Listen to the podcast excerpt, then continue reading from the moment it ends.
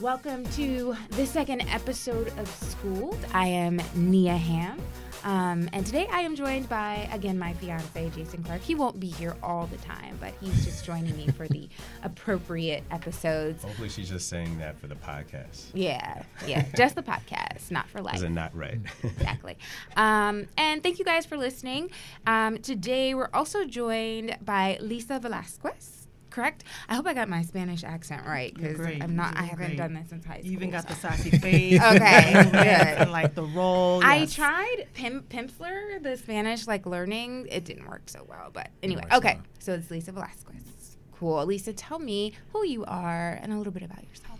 Well, I'm Lisa Velasquez. I'm a love coach, speaker, and ladypreneur. I help powerful single women reconnect with their self-value to get ready for the love life they desire. Thank you. Short and sweet. Pervis Taylor is also... That's hard to follow up. Come on, Pervis. You got it. What do you got? Yeah. Pervis Taylor is our other guest today. Pervis, tell us who you are. Well, I am an award-winning life coach, speaker, author, mentor, professional development specialist, all the snaps. And I work with everyone from celebrities, executives, everyday people, organizations, entrepreneurs, youth, just really to help people transform from good to great. Yes. Awesome. So today's episode is really interesting and also I think very pertinent to today's Xennials, millennials, Gen Zers, all of that. When we're talking about marriage, but specifically how young adults view, perceive, and approach marriage, and how that is different from perhaps our parents' generations or even our grandparents' generations. And I feel like it's really changed personally, and I wasn't alive 50 years ago, but observing my parents, my grandparents, and the way their marriage operated, and then looking at my friends who are married, and just, as a regular citizen in the world, it looks a lot different. And I also have a lot of friends who are not married and maybe don't want to get married or just haven't found the right person for a myriad of reasons. So I thought this would be a good segue into this fun marriage quiz I found online on marriage.com. To see how ready I am for marriage. Okay. I am a millennial, by the way. I think you'd be a Xennial, Jason. I didn't even know what it is. I'm a Xennial. I'm a Xennial, too. I'm a Xennial. Okay. Yeah. Okay. All right. But this applies to everybody, right? So found this awesome marriage quiz on marriage.com. 10 questions. I'm only going to read 5. And similar to other quizzes you've probably heard in the past. First question, have you ever lived with a roommate? Yes, I have, and I really didn't like it. That was my answer. Second question, what percentage of your friends are married? Less than 30%. Kind of speaks to what I was talking about before. Yes. Third question, are you happy about your life? I said yes, mostly. Can you cook and handle housework? That's debatable. I like to think I can cook. Jason might have a different opinion. I think she's a great cook. Okay, right answer. I think between the two of us, I am the one who does not cook. Okay, good. Everybody knows that. And I definitely handle the housework. So I said, yes, I am an expert. 5, suppose you got married tomorrow. Would you feel like you missed out on something? Absolutely not. I have lived. I am good. I am ready for the next chapter. I'll just go through all of them because it's quick. 6, how do you like to spend the majority of your time? I said, with my significant other. 7, what is your view on couple finances? What's mine is theirs. What's theirs is mine. Right? Yeah, that's a whole lot of debt coming your way. Yeah, I know. Same here. Touché. No, that's a great mindset to have because a lot of people don't have that. If we're going down, together. Mm-hmm. Okay. 8, do you like shopping sprees? And who pays for these? Not so much. I actually hate malls. I'm probably the only woman you'll ever meet that hates malls, but I do. 9, do you have a steady income? I do. Yeah. I'm going to leave it at that. 10, are you of legal age to get married? Absolutely, and it's none of your business. Okay, so my quiz showed me that I am, not only am I ready for marriage, I am 100% ready for marriage, and I'll tell you what it says about my marriage prospects. It says, you are 100% ready for marriage. There are several signs that indicate your readiness. A, you have a strong need for a significant other in your life. You like to share. You have a healthy relationship with yourself, and your finances are balanced. That's questionable, but okay, leave that there. We hope you find the right person soon, or maybe the one is already next to you holding your hand. Jason, what did you score? I got a 10 out of 10. Cool. But I do think the questions are a little easy. It's like, I think like one of the questions was, do you like spending time with someone? And I'm not going to say no. You know, I mean, of course I do love spending time with you, but I'm just saying, like, going through the questions. That's okay if you don't sometimes. We don't need our space. But yeah, I mean, I think all in all, I think quizzes are great, but I just always felt it's kind of more of, you know, when you feel like it's the right time, it's the right time. So. What do you guys think about quizzes? I mean, this is a very simplified kind of get to know yourself and your partner kind of quiz. But I think it speaks to, like, the issues that we're talking about, right? Like, how ready are people for marriage? How do you perceive marriage going into it, or even just viewing it as a single person sort of thing? Well, I definitely think one of the things that they asked, and I'm sure you would agree with me, is they asked about your happiness in terms, I'm taking it in terms of, are you happy with yourself? Not are you happy with the person.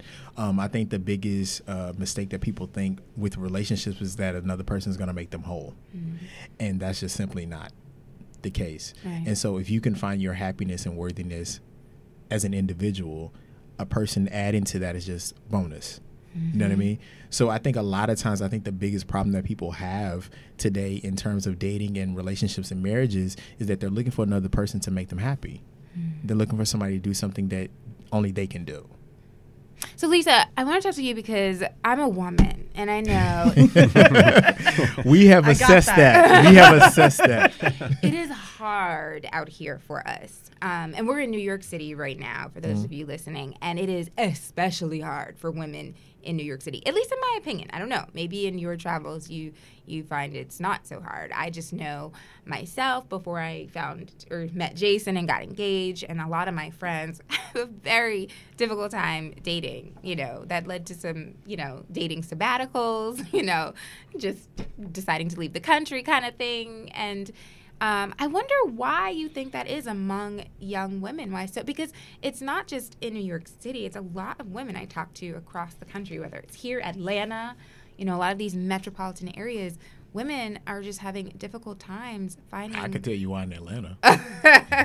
We'll talk about that. Give me 5 minutes and we'll come back to that. But women, especially young women, are having such a difficult time finding a life partner. Women that want a life partner.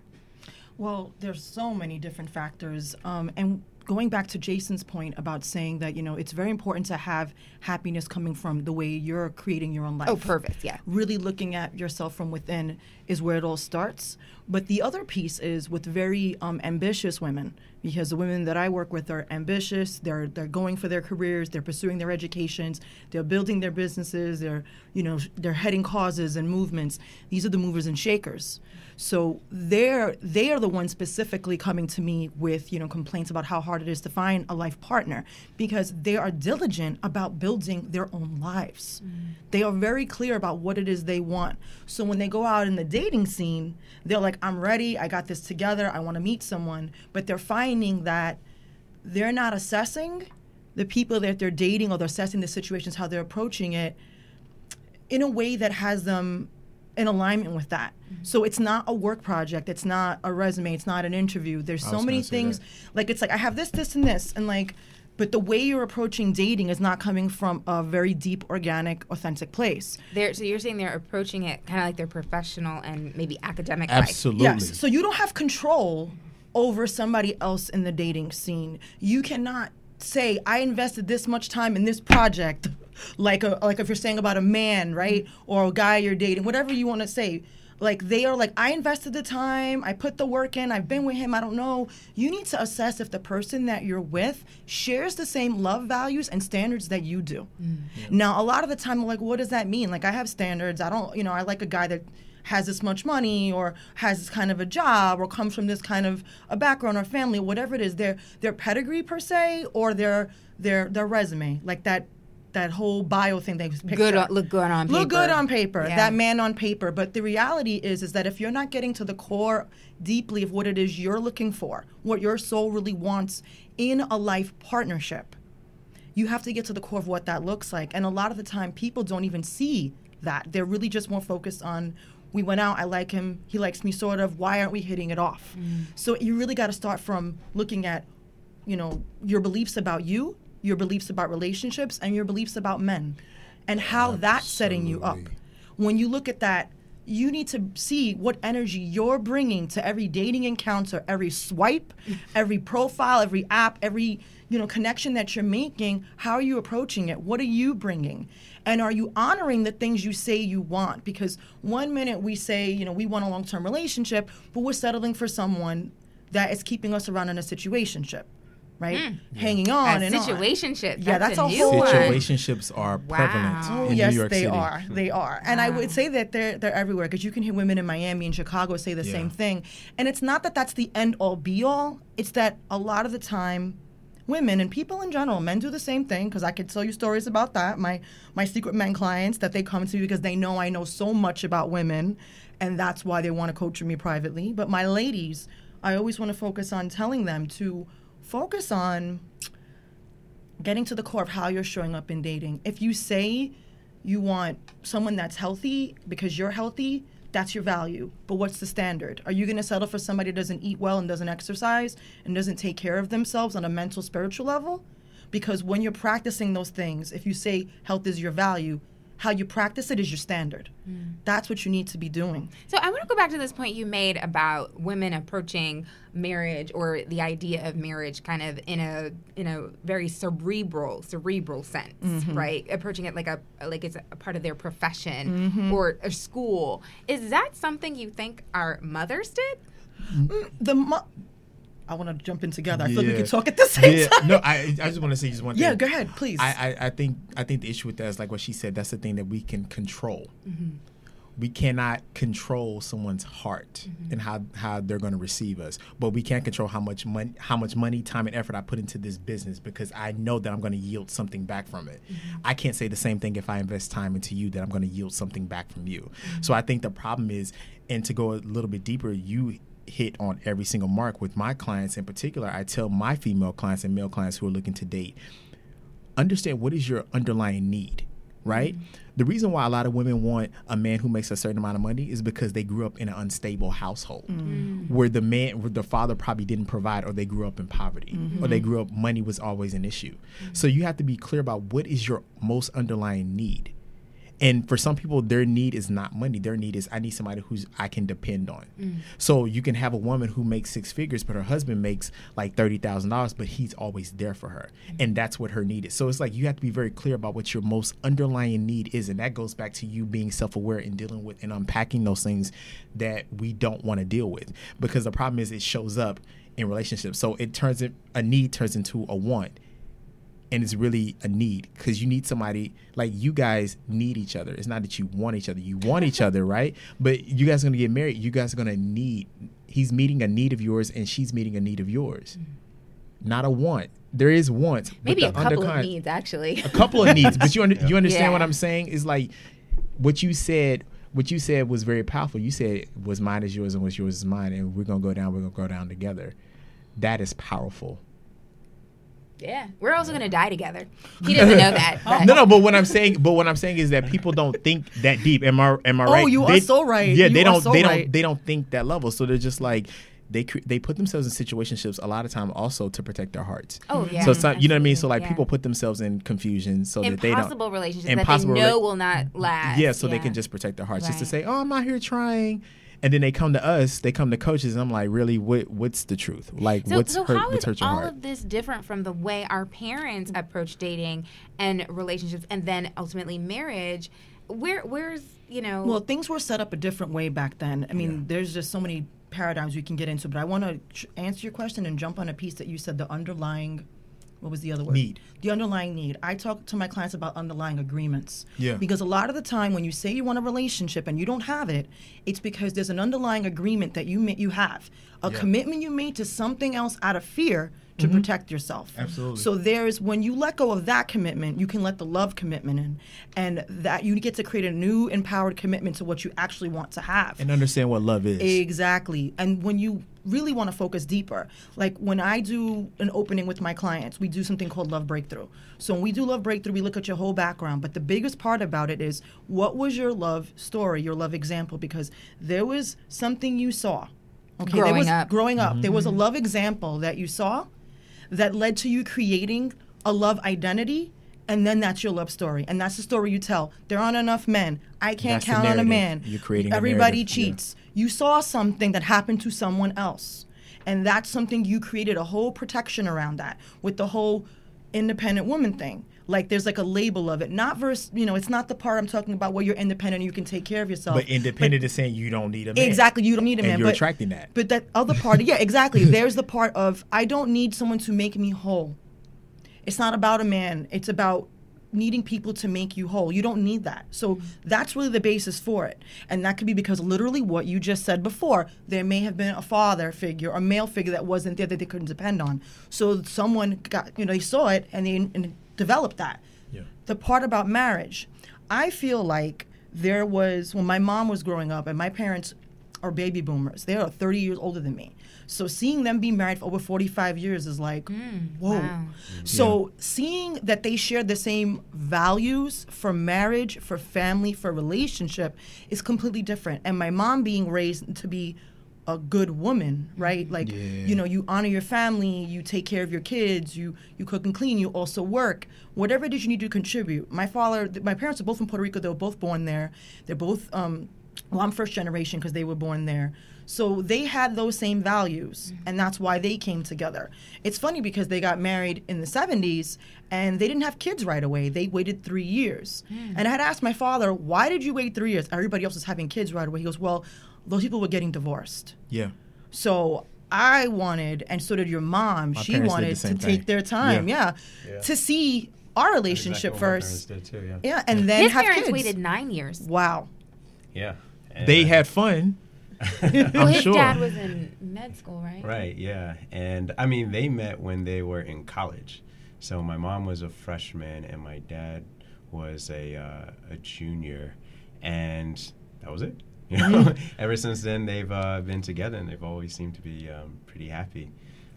So I don't know. I mean, I guess, you know, that's what I'm thinking about, like, when we're hearing these things, and just when I don't know, I feel like I've had a pretty simple approach when it comes to stuff. Like, I think, you know, for my life, you know, I try to plan things, be very particular about it. But I feel like other times you just kind of have to just be open and be available and be, you know, also think, like, for our parents, right?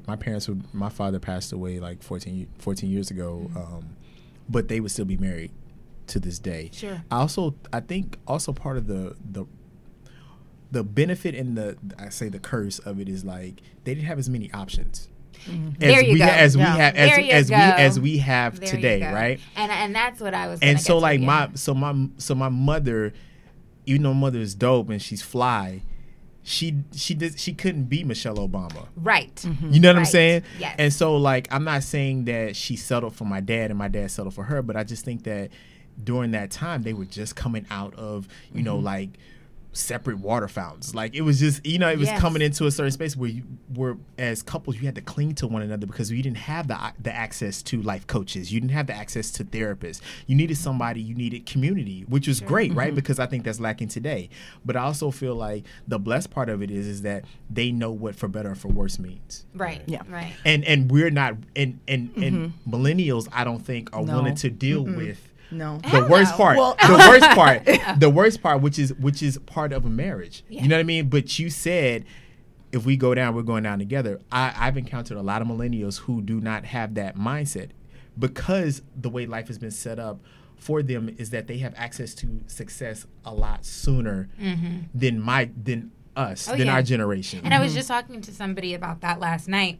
I was actually coming back from upstate New York, and I saw somebody I went to high school with, and we're both engaged, actually, and we were just talking about what it is about our generation and why we have so many issues finding somebody who we're compatible with, actually compatible with. Yeah. And one of the things we mentioned is that idea that people are so disposable for people in our peer group. You have literally people at your fingertips, whether it's through the internet, there are so, especially in metropolitan areas, there's so many resources for entertainment, communication is instantaneous now, and it creates this mindset that people are disposable and there's always somebody better. So you don't want to, you don't see the value in the person who's in front of you, because you're always thinking what else is out there. Because the culture is so instantaneous, right? So we have Instagram. So like literally we're talking right now and bam, somebody can see us talking right now. Yes. And so that's how we treat people. Right. Yeah. And so what that does, that creates the narrative I'm polyamorous. So like I can't just love you. I got to love him. I got to love her. I got to, you know, I got to love him. I got to love her. Over there. No. No, but you understand what I'm saying? Yeah, like, absolutely. That's why stuff like that is on the culture at hand is having a huge effect on how we view relationships. Yeah. So and people. The deeper issue, even going into polyamory, and I really have something to say about it. And I know a lot of people that are polyamorous, and the deeper issue with so many people wanting to have so many different connections is that they don't want to get hurt. So if you have somebody on standby all the time. Okay. And they absolve themselves of responsibility. That's could be here all day. I know. But we need another podcast. Getting into the piece of people that I've spoke with, people that I've interviewed, people that I've worked with and case studied, the deeper issue was the love they weren't getting as children. So there is always this, I have enough love to go around. We can all just love each other. Let's all be together so I can never be alone. So the other part is, why are you afraid to be with yourself? So when you get as if it's a bad thing, it's not. It's a great thing when you are with yourself to get to know yourself, because you're going to be with yourself more than anyone else. Exactly. And the funny thing is about that, not to interrupt you, but just to piggyback off of that, we have so much access to social media, and studies actually show the more you engage in social media, the lonelier you feel. Exactly. It's like we're always trying to fill that void. Yeah. You know? Yes. So even what I'm getting at is not polyamory is bad. I want to be clear about that. But what I'm seeing is it looks like a polyamory culture, and it's not. Because polyamory is people that are in love choosing to be in that relationship, more than one person. But it has a polyamorous feel in the sense that I love you, I love this person, I love that person. But the biggest thing that the millennials complain to me about is, what is it with the culture of men that want to you to be in a relationship with them, but they want to be single. There's this culture of I am being fully committed and investing in a person that doesn't want to be with me. It ain't just millennials. No, it's not. But right. they're the ones being straight up and honest about it. Yeah. Because millennials and Gen X won't say it, because there's a lot of pride there, and we've been through the I've invested in you, I've chosen to stay with you, I don't know what's going on, because we're taught to give our all. Like I was raised to give my all. That's true. But because I'm in the middle, like I'm a millennial, right? I know better than to lose myself. Being pulled in different directions. So that's what I wanted to ask, because I feel like what you're saying, I've heard a lot from a lot of friends who are guys where, I mean, they all want to, you know, get married and have kids and have like mini thems at some point, but, you know, tomorrow or like in a couple of weeks. I mean, right now, you know, like I'll really focus on that like in the future. But then the next thing you know, it's been like a year, it's been a couple of years. And it's almost like you went down this road where you don't know how to go back from having all of these options available, you know, recognizing that, you know, you'll, especially if you don't want to, for example, end up having kids or starting a family when you're like way older in your life. So how do you hold that thought, because here we go. This goes into my next point. And speaking of, a study by Gallup in 2014 found that only 16% of adults ages 18 to 29, which is still, in my opinion, pretty young for marriage, but were married. So 64% of that age group was single. So, I mean, I think there's room, you know, you still have some years if you want to get married. It's pretty young, but it still, you know, speaks to the issue of the idea that millennials are not getting married in the I guess numbers that their parents, maybe the baby boomers, were getting married. But you, Pervis, you wrote a book. You co-wrote a book with what, 5 other men? 7 men. Yeah. About this very topic that Jason just mentioned. That's what I was about. And the idea that, you know, we as women, we feel like men just don't want to settle down a lot of times. So what did you find when you wrote this book? Well, that's not true. You know, there are men who do want to settle down, right? I think also you have to be very conscious of the narrative, right? Like, we were talking about that there's no good men. Like, there's a narrative that's out there that women just believe that there's no good men. They're all men cheating. There are great men out there. I'm a great man. You know what I mean? So it's like, he's a great man. You know what I mean? So it's not true. To what Jason was saying, and this is across the board, a lot of people just do not want to deal with responsibility. We do not want to be responsible for how we treat each other. We do not want to be responsible for another person. We don't want to be responsible for another person's heart. You know what I mean? So it's like we want involvement without commitment. Mm. Wow. And so everybody's afraid of commitment. Wow. Is that right? Like, is that a symptom of being a young adult? Well, I'll say this. Well, no, I think it's in general. Yeah, I'm going to speak on it about men to just add to this conversation. And that piece is that, for men, from what I've seen working with men, growing up with men, like literally so many men in my life, cousins, uncles, friends, best friends, it's the loss of freedom. There's this idea that you are losing your freedom when you commit. And what women know and what men who are woke know when they keep working, and I say working because every day you're working on yourself, is that you're not losing freedom. If you look at it from a perspective of what you're going to be gaining in the commitment. So much more than what you... You're gaining so much more access to power within yourself, someone to have your back. And we're talking about a healthy relationship. Marriage, potentially. It isn't, I would say a partnership, because what I'm teaching the women that I work with and everyone is that there is no marriage without partnership. I'm about to... There's not... That's the collection plate.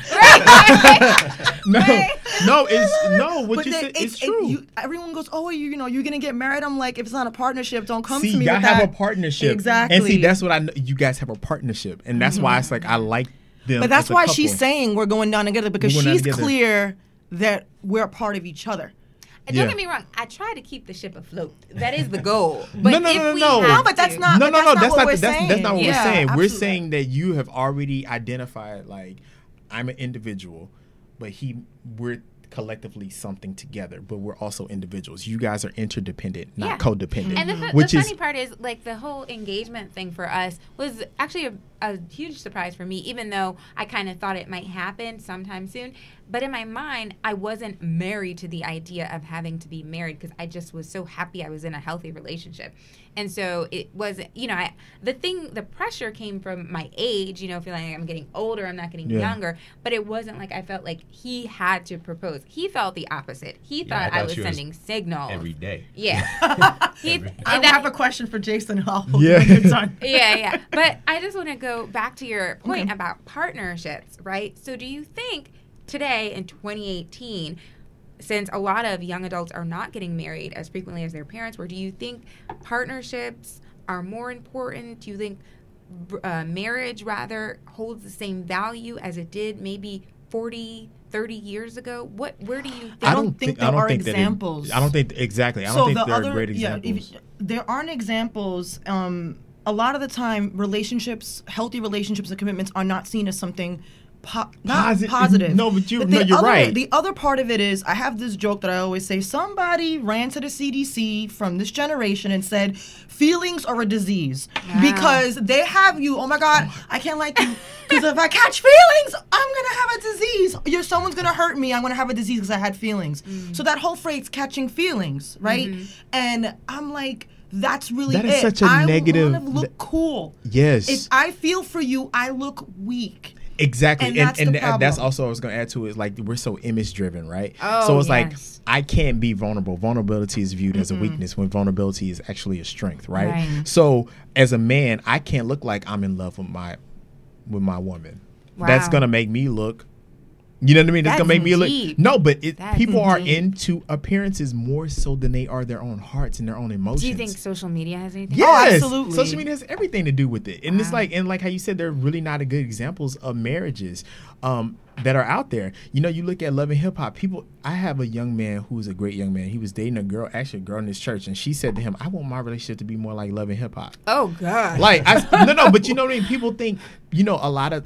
And you know this, some women confuse intensity and drama with love. Oh, my God. They think it's passion. They think it's passion. And it's not. It's just drama and nonsense. But it's like people want that. People want that excitement. It's funny because I have had friends that, you know, I'll try to set them up with somebody who I think would not hurt them, you know, and they'll say, I'm not interested. And I'm like, why? And they're like, girl, you know, we don't like them nice guys.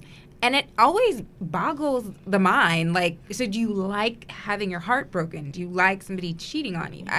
And you want him to treat you like crap? I don't. It's not just the Love and Hip Hop thing. It adds to that. Like that's one way to keep you see. No. I wanted to say that that's one aspect because it's on. That's one aspect of it in a sense. They're seeing it in front of them. Yeah. But they also have seen that at home. Yeah. So they've seen the push-pull at home. They've seen someone not be there at home.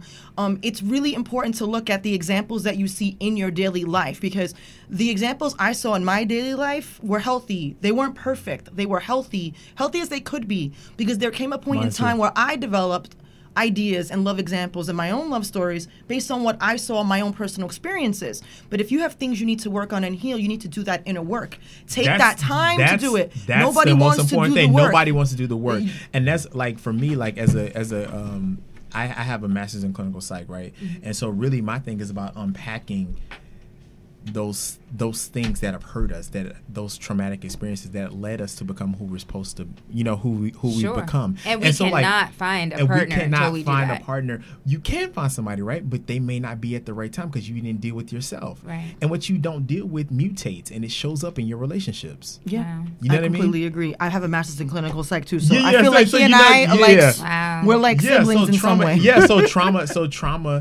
mutates and it shows up in other ways that you don't expect it to show up. And I feel like not just the trauma, but like you said, your childhood experiences, they color your adult, like all of your They definitely do. And people take that into their relationships. And a huge part of that is why they're having the same experiences over in dating, over again, over and over. And that's the piece. And, you know, I don't care if you're 46 or you're 26. If you have the same beliefs you had from growing up, everything is going to repeat. It's going to rotate. You're going to be attracting the same situations. They don't stop until you do the inner work. And then after you do that beginning inner work to heal, when it shows up, that is your job to say no. Exactly. If you don't say no, it will keep showing up. Back. So there's a law called the law of sympathetic resonance, right? So essentially is what she said. Whatever you vibrate, there's a vibration, an equal vibration waiting out there to meet it. Mm-hmm. So that's a law, right? We are here. I am all for that. You know what I mean? So it's a law. It's like if you don't say no when you know better to say no, then you've set yourself up. And then there's no point in us coaching you because you made the choice to be stuck on stupid, as my daddy would say. Wow. So, okay, because we're getting down to the wire here. What is it that you can tell Xennials, millennials, Gen Zers, from your perspective in this work, doing this work, coaching people every day of your lives, how can you help them establish their life so that they can, if they want marriage, fine. If they want a partnership, fine. But so that they can manifest, I guess, what it is that they want out of a potential partner or relationship, given all of the things that seem to work against young adults today, like social media, like, you know, culture. This seemingly narcissism epidemic. You know, oh my God. That's a whole other episode. All right, go. But go. I will say this, like, you're not the first person who is damaged, right? Because all of us are damaged in some way. Deal with yourself. That's the only thing I can say is like do the work and deal with yourself. Unpack those things that need to be unpacked, and then once you do that, life becomes so much easier. Trust me. Mm. My clients, she can tell you, I can bring all my clients in here. Their lives are operating so much better once they began to deal with themselves. They got relationships and then more. Mm. So when you are mindful of yourself, you don't have to pursue things that you can attract. Mm. Wow. I want to say that looking at it from a place of maybe some things are broken, but definitely not you. Like, yes. Really looking at maybe broken agreements. I always say you've broken agreements with yourself. Mm-hmm. So look at that. So you get to look at when you finally get to start making these commitments to yourself, recommit to yourself. But I want you to first look at where you are in your love life and look at the results you have. Mm-hmm. And what that really means is ownership of your choices. Take ownership of that, because what you have right now is because of the things you've chosen to do over time. Mm-hmm. The second piece, don't beat yourself up about that, but get clear about what it is that you want. Do you want a relationship? Do you want to get married? What does that look like for you? Okay, so now that you know that you may want those things, what do you need to start doing in your life to clear the emotional space and the physical space and in your life? And plan and execute, stop being with the people you know are not going to change, and you're not going to change them. Accept it as it is so you can actually have what you want. So you clear that emotional space and the physical space. And the last piece is that you're going to be getting ready. So in that process of getting ready, you're going to start behaving in ways that are in alignment with what you want to be doing. In alignment. Like, if I want a relationship, I need to not be saying yes to booty calls, to being a jump off, to be going back and forth with my ex-boyfriend or with someone that's unsure. What are the things you need to do? What are the values you need to put into place? And what are the standards you need to adhere to have them stay that way? That's the only way you're going to shift things in your life. Very, very powerful, guys. Thank you so much for joining us. We are unfortunately out of time. I always wish we had more time because we can go on forever. Thank you for joining us. Thank you for listening to Schooled, everyone in podcast land. Follow us on Twitter. Our handle is @SchooledPodcast. Our title is Schooled. On Facebook, also @SchooledPodcast. And on Instagram, same thing. And thank you so much, Lisa. Thank you for being here. Pervis, thank you for being here. Thank you for having us. My other half, thank you for joining me again. And everybody, we will see you next time. Bye. Bye. Bye. Bye.